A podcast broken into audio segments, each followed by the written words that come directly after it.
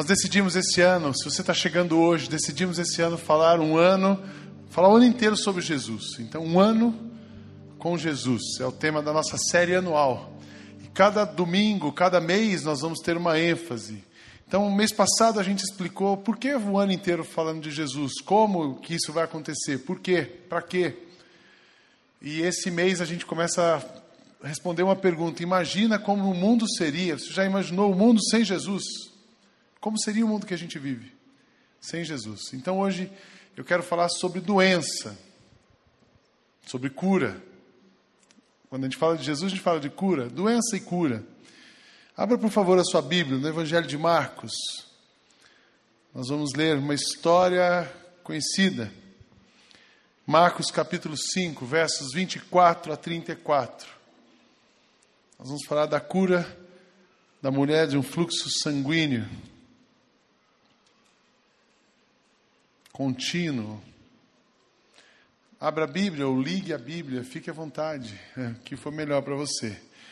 Diz o texto assim, Evangelho de Marcos, capítulo 5, 24 a 34. Jesus foi com ele e uma grande multidão o seguia e o comprimia. E estava ali certa mulher que havia 12 anos vinha sofrendo de uma hemorragia. E ela padecera muito sob o cuidado de vários médicos e gastara tudo o que tinha, mas em vez de melhorar, ela piorava. E quando ouviu falar de Jesus, chegou-se por trás dele, no meio da multidão, uh, e tocou o seu manto, porque pensava: se eu tão somente tocar o seu manto, ficarei curada. Imediatamente cessou sua hemorragia, e ela sentiu em seu corpo que estava livre do seu sofrimento. E no mesmo instante, Jesus percebeu que dele havia saído poder, e virou-se para a multidão e perguntou: Quem tocou no meu manto?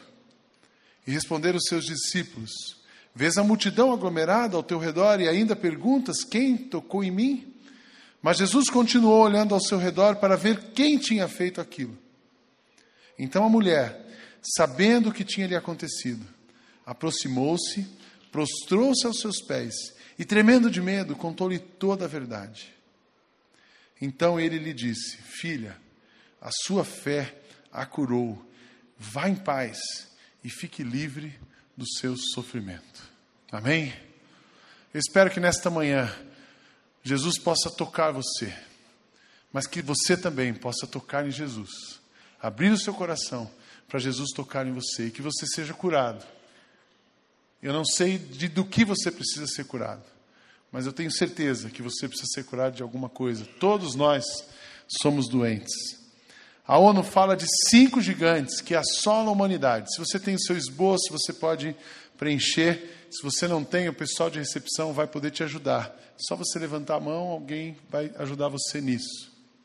Tudo bem? Todo mundo com esboço, caneta na sua frente, você pode completar. Cinco gigantes assolam a humanidade. O primeiro deles é um vazio espiritual.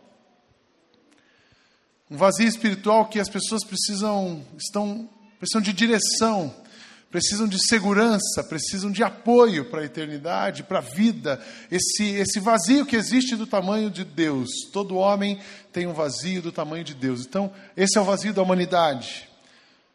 Um outro problema, um outro gigante, a liderança autocentrada. E aqui no Brasil a gente é mestre em viver sob liderança autocentrada. Pessoas que estão liderando o mundo pensam muito mais em si do que no próprio mundo. Pessoas que deveriam governar e liderar em prol do bem da cidade, da humanidade, estão enriquecendo ilicitamente, complicado. Nem todo mundo é assim, mas muita gente é assim. O mundo está carente de liderança. Um outro gigante que assola a humanidade, a pobreza. Uma grande porcentagem da população mundial vive com 3%, com, com 3 dólares por dia.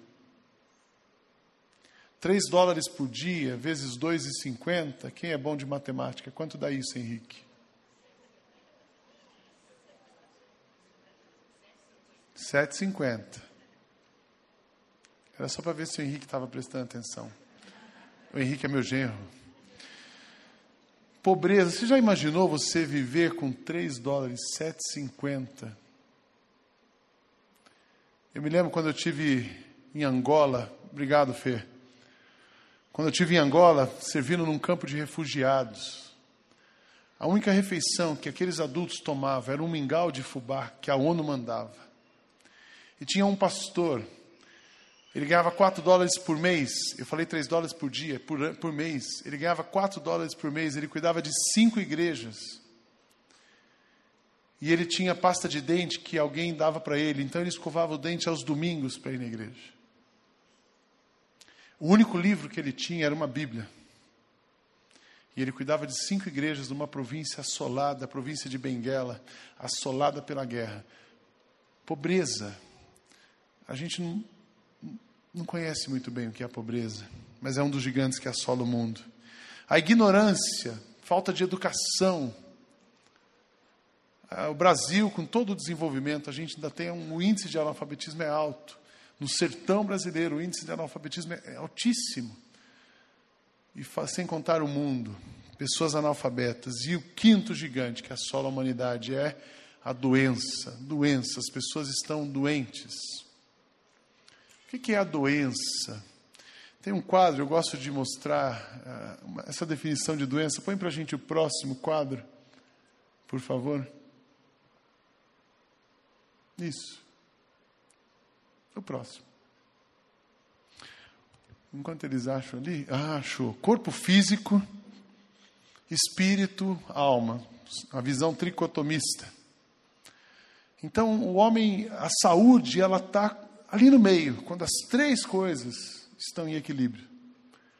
Uma pessoa que está bem fisicamente, bem emocionalmente e espiritualmente sem Jesus, ela está mal. Ela não tem saúde. Uma pessoa que busca Jesus, caminha com Jesus, mas a sua emoção, a alma ainda está dobrada, está carente de saúde. E a gente tem saúde, a saúde está ali no meio: corpo, alma e espírito. A emoção, a alma, o espírito e a saúde física. Puxa, mas o pastor ficou com um problema de saúde física. Será que ele estava com algum problema? A gente começa a misturar. Emocional, espiritual, é tudo. Quando você tem um problema de saúde, afeta tudo: emocionalmente, espiritualmente, fisicamente. Então nós precisamos, todos temos alguma área da nossa vida que precisa de recuperação, todos temos alguma área da nossa vida que precisa de cura. E Jesus é a única pessoa que pode curar-nos das nossas enfermidades. Amém? Eu queria que a gente, talvez você fale assim, essa mensagem hoje não é para mim, eu não sou doente. Nem estou doente. O pastor está meio exagerado. Mas todos nós carregamos algumas coisas. Tem um filmezinho. Eu queria mostrar esse filme para você. Talvez você se veja em alguns momentos desse vídeo.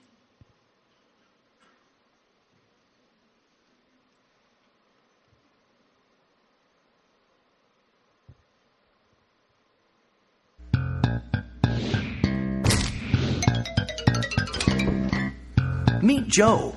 Nice gorilla. Nice. Joe has a big problem. Nice gorilla. Oh, bad gorilla. Bad monkey. Oh, my God. And he lives with it every day. Tá inglês, mas dá para entender. It started out small. Can you get it to me tonight? Oh, so cute. And it got too big to hide. Honey, I found this in the drain. The problem? Steals Joe's energy. Robs his money. Yeah, I have a thousand bananas for Mr. Giorilla. Oh, thank you. And affects his health. Oh, I can't come into work today. My chest is killing me. His friends are suspicious. Hey, Joe, how about those snacks? Coming right up! Joe? And his family is scared. Left hand green. Ooh. It's okay. It's okay. It's all right. Joe knows he has to do something before he loses everything. Joe, we cannot live with this gorilla anymore. We just What? can't. What gorilla? I don't have a gorilla. We're done. What gorilla? Look, I don't have a gorilla. I don't. I don't have a gorilla. I don't have a gorilla. Joe tries to fight his problem. That's it. You and me right now.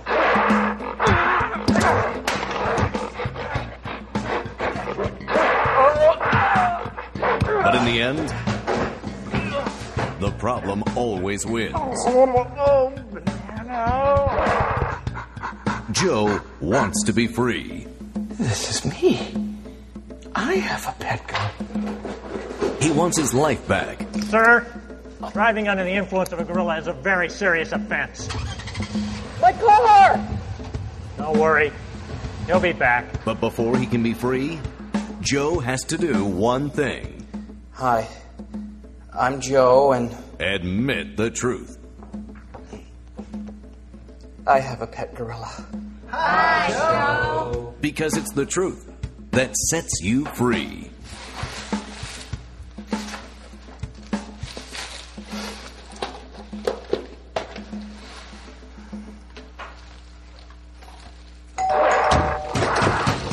You don't have to answer that, you know. An accountability that keeps you there. I know.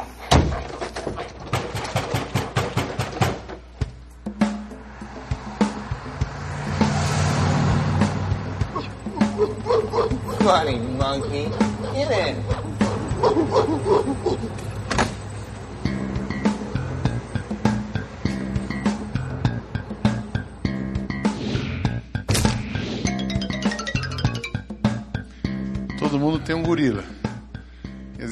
gorila aparece na nossa vida, a gente quer se livrar do gorila, mas ele não larga da gente.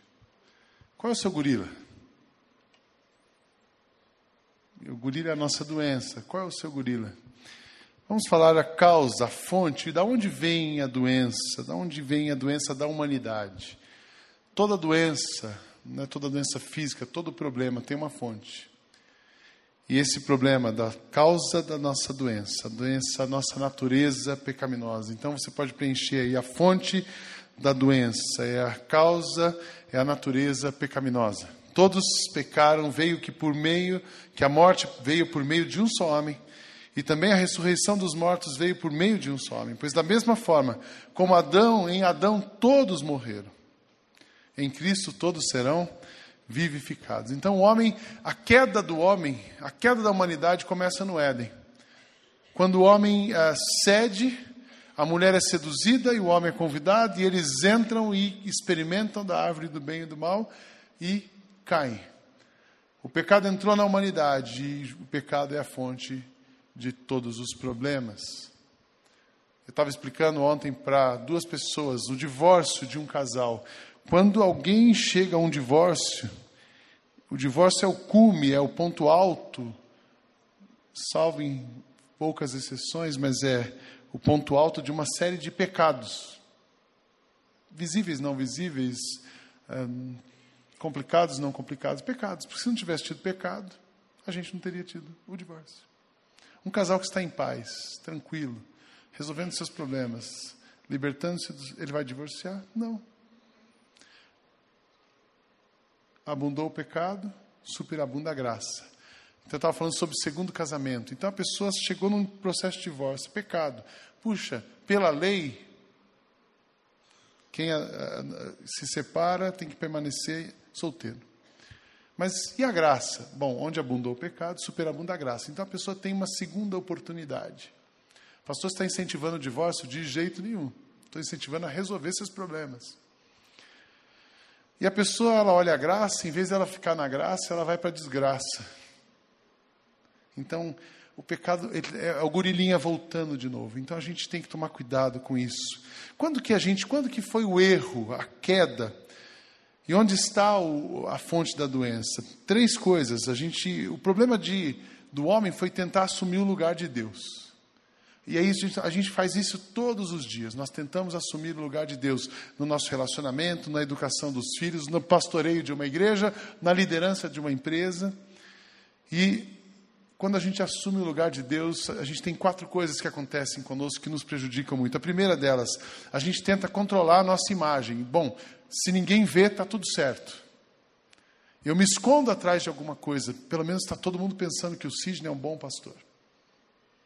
A gente controla a imagem. Segundo, a gente tenta controlar as outras pessoas. Para manter uma imagem, então eu controlo algumas, eu tento controlar. A gente pensa que pode controlar e a, a doença vai aumentando. Terceiro, a gente tenta controlar os nossos problemas. Quantas vezes a gente diz, não, deixa que eu vou resolver. Eu vou, eu vou conseguir mudar. Eu posso. E aí você faz, sobe, daí você vai, faz uma campanha numa igreja. Você, ó, passei em tal igreja. Estou adorando a Batista, mas tem uma igreja aqui que o pastor olha do fogo, o culto dura seis horas. E ele manda subir, a gente desce, dá um chacoalhão, põe debaixo do lençol, faz uma oração poderosa. E o gorila está ali com você.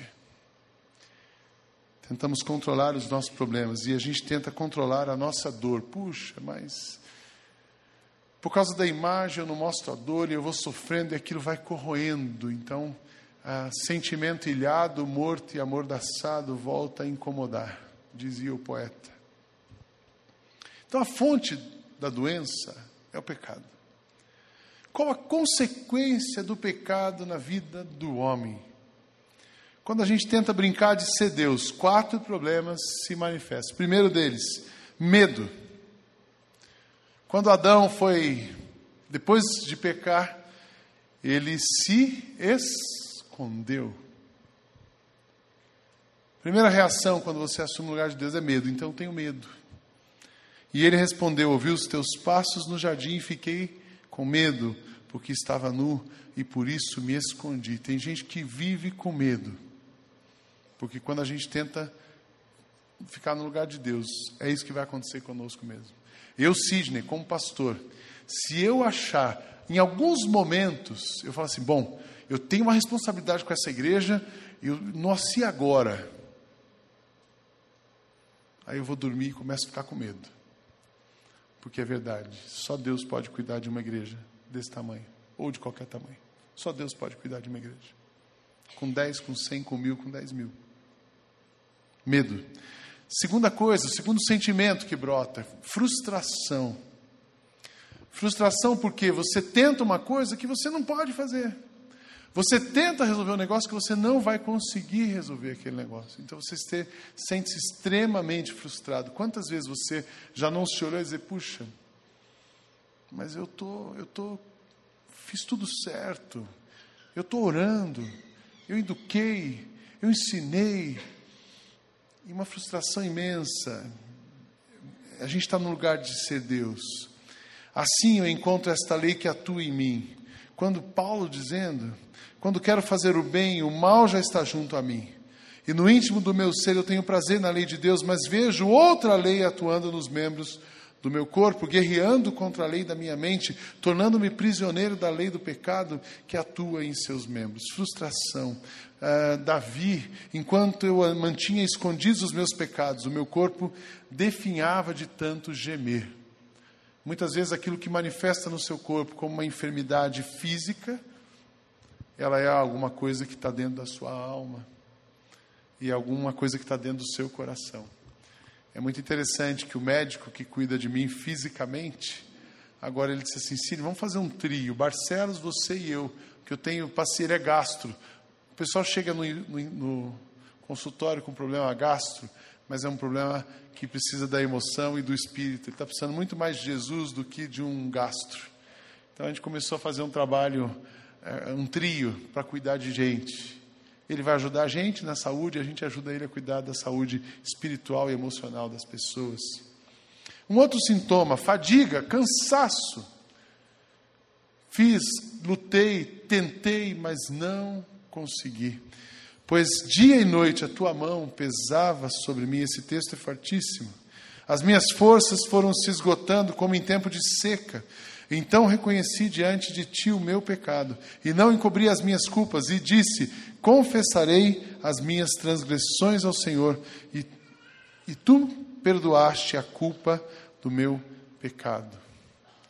Cansaço. Outro uh, sintoma, fracasso. Quando nós tentamos resolver os nossos problemas, nós nos sentimos derrotados, fracassados. É impossível um homem resolver os seus problemas o homem, só um homem pode resolver. Quem esconde os seus pecados não prospera, mas quem confessa e os abandona encontra misericórdia. Então, pecado confessado com arrependimento é pecado perdoado e você está liberto. Pecado oculto, escondido, você está preso a alguma coisa. e você não fica preso, você perde a guerra. Perdemos a guerra contra o pecado, porque é impossível vencê-la. Se você perceber, em todas as esferas da humanidade, é isso que está acontecendo. Presidentes de países achando que são deuses, donos de empresa achando que são deuses, líderes em sala de aula achando que são deuses, e assim vai. Pessoas no seu mundo achando que agora eu me fechei no meu mundo, aqui eu controlo tudo. É, isso é uma doideira, é uma insanidade, porque você está cometendo o mesmo erro de várias esferas e achando que o seu mundo vai ficar melhor. Qual é a cura para a humanidade? Jesus é a cura para a humanidade. Amém? Você pode responder isso comigo? Jesus é a cura para a humanidade. Vamos lá? Jesus é a cura para a humanidade. Jesus é a cura para a minha alma. Jesus é a cura para a tua alma. E aquela mulher que tinha um fluxo hemorrágico, ela reconheceu isso. E ela nos dá quatro lições muito importantes. Muito importantes. Quando que você é curado? Você é curado quando você enxerga que é doente. Aquela mulher disse assim, ela, ela podia, Jesus na multidão, ter passado, e ela assim, mas eu vou me expor. Não, é melhor não dizer nada. Sabe por quê? Uma mulher que tinha um fluxo, ela era considerada uma escória da sociedade. Ela era rejeitada, desprezada. Então, a mulher já não tinha grande valor. E uma mulher que tinha um problema hemorrágico, ela era mais ainda. Então, ela disse, eu posso ficar na minha. Mas ela disse: Não, eu sou doente, eu estou precisando de ajuda e eu vou atrás. Estava ali uma certa mulher que havia 12 anos vinha sofrendo de uma hemorragia. Ela podia ter ficado oculta na multidão, ela podia ter ficado na casa dela, mas ela saiu e disse: Eu vou atrás, eu vou onde Jesus está, porque eu tenho um problema. A maior arma que o, o diabo usa para que você não seja liberto, não seja curado, é Ele colocar no seu coração a visão de que você não tem problema. E é uma bomba, porque chega uma hora você explica, se explode. Eu tenho experimentado isso, eu comento em casa. Eu disse assim, gente, eu ia morrer sem saber. Ia morrer um gordo feliz. Eu não percebia eu já emagreci 16 quilos desde que eu tive o problema de saúde. E eu olho no espelho e falo assim: como eu estou gordo. Mas eu olhava no espelho e eu dizia assim: eu não sou gordo. Todo gordo é simpático. Tenho três hobbies. Vocês já me viram contando um monte de piadinha aqui? Lembra? Tenho três hobbies. O primeiro é cozinhar, o segundo é comer, o terceiro é comprar comida. E todo mundo dava risada e eu, pá! E eu fazendo risoto com muita manteiga. Vamos fazer risoto sem manteiga. Fazendo carne de sol puxada na manteiga de garrafa. E dá-lhe manteiga. E o coraçãozão e as veias. E, e faz exame, fazendo check-up. Até o check-up eu fazia. O médico dizia assim para mim, a cada ano o médico dizia assim, ah, você está bem, o seu organismo está retirando toda a gordura de circulação e está colocando no fígado. Quando você tiver 60 anos, você vai ter problema no fígado. E eu assim, beleza, tô joia. E ganhando peso. E não percebendo. Eu peguei uma foto essa semana procurando fotos ali para postar de vocês. Eu vi uma foto nossa no Chile em março do ano passado. Jesus amado. Eu não via que eu estava tão grande. Ainda no Chile, você come doce, três leites, quatro leites. A gente não se enxerga Deus foi tão misericordioso comigo que ele me deu uma travada.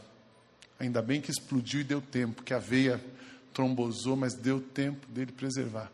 Senão minha filha ia casar, eu não ia estar no casamento. Eu não ia ver essa igreja tão linda aqui. Hoje eu me enxergo como uma pessoa que precisa de tratamento. Eu estou me tratando. Então tem que acordar os amigos seis da manhã para andar, porque é uma questão de vida ou morte, é uma questão de saúde. Ah, pastor, você está tão bem, ainda bem que eu estou bem, mas vou ficar melhor, porque eu não estou onde precisa chegar ainda. Amém? Me convida para comer, mas oferece salada. Oferece água, não me dá mais refrigerante. Então a gente tem que perceber o que está acontecendo com a gente. Quando você é curado, você é curado quando você enxerga que você está doente. O inimigo coloca uma venda nos seus olhos. Não, não precisa, você vai dando desculpas. Então a mulher ah, que tinha um fluxo, ela disse assim: Eu sou doente, eu tenho uma hemorragia e eu quero ser curada. Segunda coisa, você é curada quando você admite que não pode ser, se curar, se autocurar. Eu sou curado quando eu admito que eu não posso me curar. O que, que a mulher disse? Ela padecera muito sob os cuidados de vários médicos, gastara tudo o que tinha, mas em vez de melhorar, piorava. Qualquer semelhança é mera coincidência. Você já fez isso? Faz tudo o que você pode. Pastor, eu já fiz tudo que eu posso e não consigo. Você não vai conseguir mesmo. Eu não vou conseguir. Ninguém vai conseguir. E aquela mulher disse: já tinha gasto todo o dinheiro, ela já tinha ido nos melhores médicos, agora eu vou, porque eu tenho. Não! Nenhum homem é capaz de se autocurar. Você não é a fonte da sua cura. Aquela mulher não era a fonte da cura dela, eu não sou a fonte da minha cura. Mas você é curado quando? A terceira, o terceiro momento. Você é curado quando você reconhece que Jesus pode te curar. Eu sou curado quando Jesus, quando eu reconheço que Jesus pode me curar. E quando aquela mulher ouviu falar de Jesus, ela chegou-se por trás dele no meio da multidão e tocou-se em seu manto, porque pensava: se tão somente eu tocar no seu manto, eu ficarei curada. E imediatamente cessou a sua hemorragia e ela sentiu que o seu corpo estava livre do seu sofrimento. A humanidade só será curada, resgatada e completamente sana quando ela se encontrar com Jesus. Um homem, uma mulher serão curados quando se submeterem completamente a Jesus. Eu não posso, mas ele pode. Mas tem um outro passo muito importante. Eu sou curado quando eu dou liberdade para Jesus agir na minha vida. Aquela mulher, ela convidou Jesus, ela, ela, ela, o fato dela ter tocado em Jesus. Jesus podia ter curado ela sem ela tocar nele? Podia. Jesus podia ter curado a ela sem ela se manifestar, se identificar depois para ele? Ela podia. Ele podia. Mas ela toca no seu manto, ela sai do anonimato, ela se expõe positivamente, sem ah, prejuízos, e Jesus diz: Vai, a tua fé curou você, vai em paz.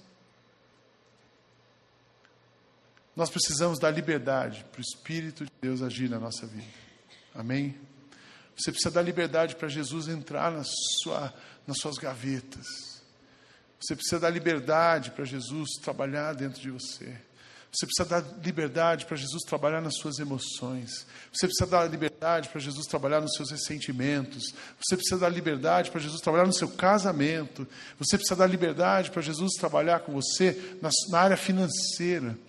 Você precisa dar liberdade para Jesus trabalhar com você na sexualidade. Você precisa trabalhar, dar liberdade para Jesus trabalhar com você nas dependências químicas e nas suas compulsões.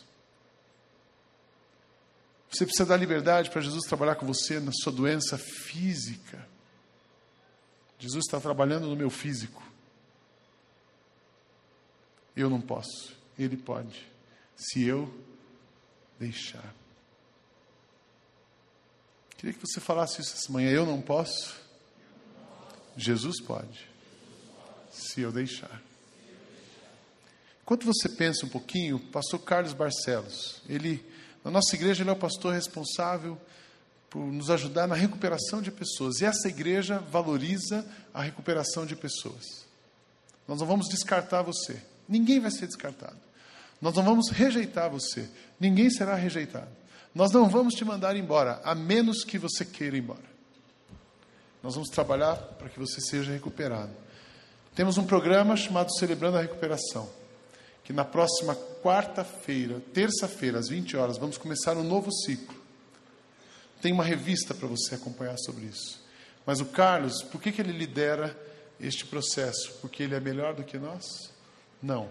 porque ele tem uma história de recuperação muito especial. Mas assim, um pastor tão bonzinho. Que pecado tem no Carlos? Um santo, só de me aguentar.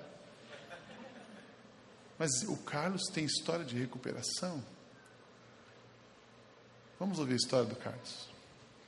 Bom dia, caros irmãos. Eu sou Carlos Barcelos, um crente em Cristo Jesus em recuperação da minha codependência. Oi, Aham. Vou ver se eu consigo passar essa, essa, essa realidade da nossa vida em três minutos. Eu perguntei um dia a Deus assim: por que é que você teve que me botar a, nascer num lar evangélico, num lar alcoólico? Evangélico, mas alcoólico. Isso me incomodou por muito tempo. Ah, eu ouvi, a minha primeira experiência de aconselhamento foi ouvir de um pastor dizendo para minha mãe: a senhora é culpada do seu marido beber. Isso foi uma grande motivação para eu estar onde eu estou hoje. Sintetizando tudo isto, muito ressentimento, muita mágoa, muita decisão tomada em cima de preconceitos e dificuldades emocionais. E, evidentemente, isso se complica tudo. Um dia, eu fazendo essa pergunta, eu, ouvi da voz do Senhor uma mensagem. Eu estava ali naquela, naquele local de nascer num lar alcoólico para poder ensinar as outras pessoas como é que se faz para sair desse processo. Eu estava, depois de anos de, desse, desse momento, querendo resolver onde, para onde a gente iria no nosso ministério. Eu estava em dúvida se ficava na igreja e deixava para o trabalho de recuperação ou ia para o trabalho de recuperação deixando a igreja, porque um, estava um conflito. E eu estava orando um dia e toco o telefone. Eu fico muito bravo porque tocou o telefone. Eu atendo. Alô, pastor Carlos, é dona Marli. Ah, como vai a senhora, essa família? Ah, o, o meu filho parou de beber, se entregou, se, se entregou a Jesus. Ele se integrou à igreja, levou a esposa, uma mudança completa. Ah, é? Interessante, é, o Espírito fez. Eu vou terminar isso aqui dizendo assim. Pastor Carlos, nunca pare de fazer esse trabalho. Foi uma resposta no momento exato quando eu estava decidindo o que ia fazer. Recebemos essa mensagem de uma forma clara. Este é o caminho, vá.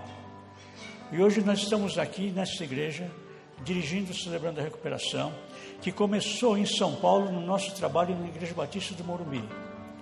E esse trabalho tem multiplicado-se às dezenas, aqui em São Paulo e fora de São Paulo. É impressionante a quantidade de recursos que a gente tem. O último, então, foi uma coisa extraordinária. Sociedade Bíblica do Brasil recebeu a autorização para produzir a Bíblia do Celebrando. Mas faltava material, nós tinha se esgotado o material. E nós convocamos a Sociedade Bíblica para entrar no projeto.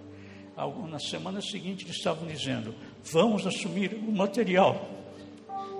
E nós, no meio desse trabalho, vendo apenas recuperação atrás de recuperação. Você tem alguma coisa que dói no teu coração? Saiba que é o Espírito Santo que está dizendo para você: eu não posso fazer enquanto você não permitir que eu faça. Então vai doer.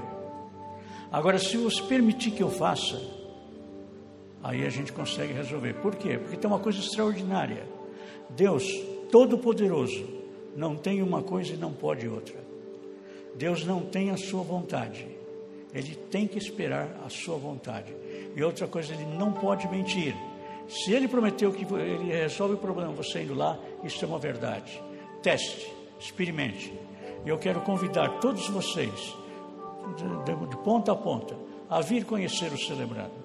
Venha conhecer, venha perceber como é que a gente trabalha essas questões doloridas da nossa alma.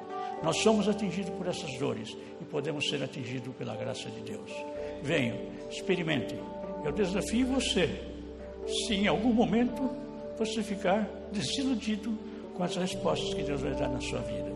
Eu desafio você. Assim como nós temos ouvido testemunhos de sucesso aqui, eu quero ouvir ainda um discurso, um, um testemunho de fracasso. Eu ainda não conheço isso. Graças a Deus, esta igreja, nós temos isso. Venha, venha, venha conhecer a graça de Deus de uma forma extraordinária. Obrigado por me ouvir. Amém. Obrigado, Carlos. Se você tem alguma dor dentro do seu coração, você precisa, pode colocar essa dor para Jesus. Você recebeu um post-it na entrada?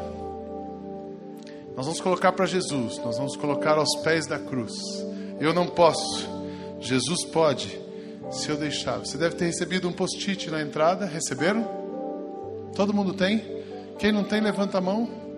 Isso, é, só a Timinha não tem aqui. A Timinha, a Sofia, aqui, essa fila, ajuda a gente aqui na frente. Eu também não tenho. Aqui, essa fila da frente aqui. Recepção, rapidinho, isso. E eu queria que você colocasse isso, fica com a sua mão levantada um pouquinho, eles vão chegar até você. Eu queria que você colocasse qual é a sua dor neste papel, ou quais são as suas dores. Nós vamos cantar uma música, você vai poder vir aqui, tem prego e martelo, nós vamos pregar as nossas dores aos pés da cruz nesta manhã.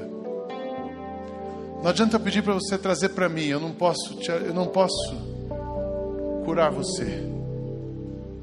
Não adianta pedir para você traga para o celebrando que eles vão curar você, não. Nós precisamos colocar as nossas dores aos pés da cruz. Eu não posso. Jesus pode, se eu deixar. Então quero primeiro escreva, enquanto a banda vai cantar uma vez uma música e depois nós vamos cantar de novo. Aí você pode sair do seu lugar e vir aqui dos dois lados. As duas cruzes tem prego, tem martelo e você vai pregar literalmente as suas dores aos pés da cruz. Então, enquanto você escreve, vamos cantar juntos.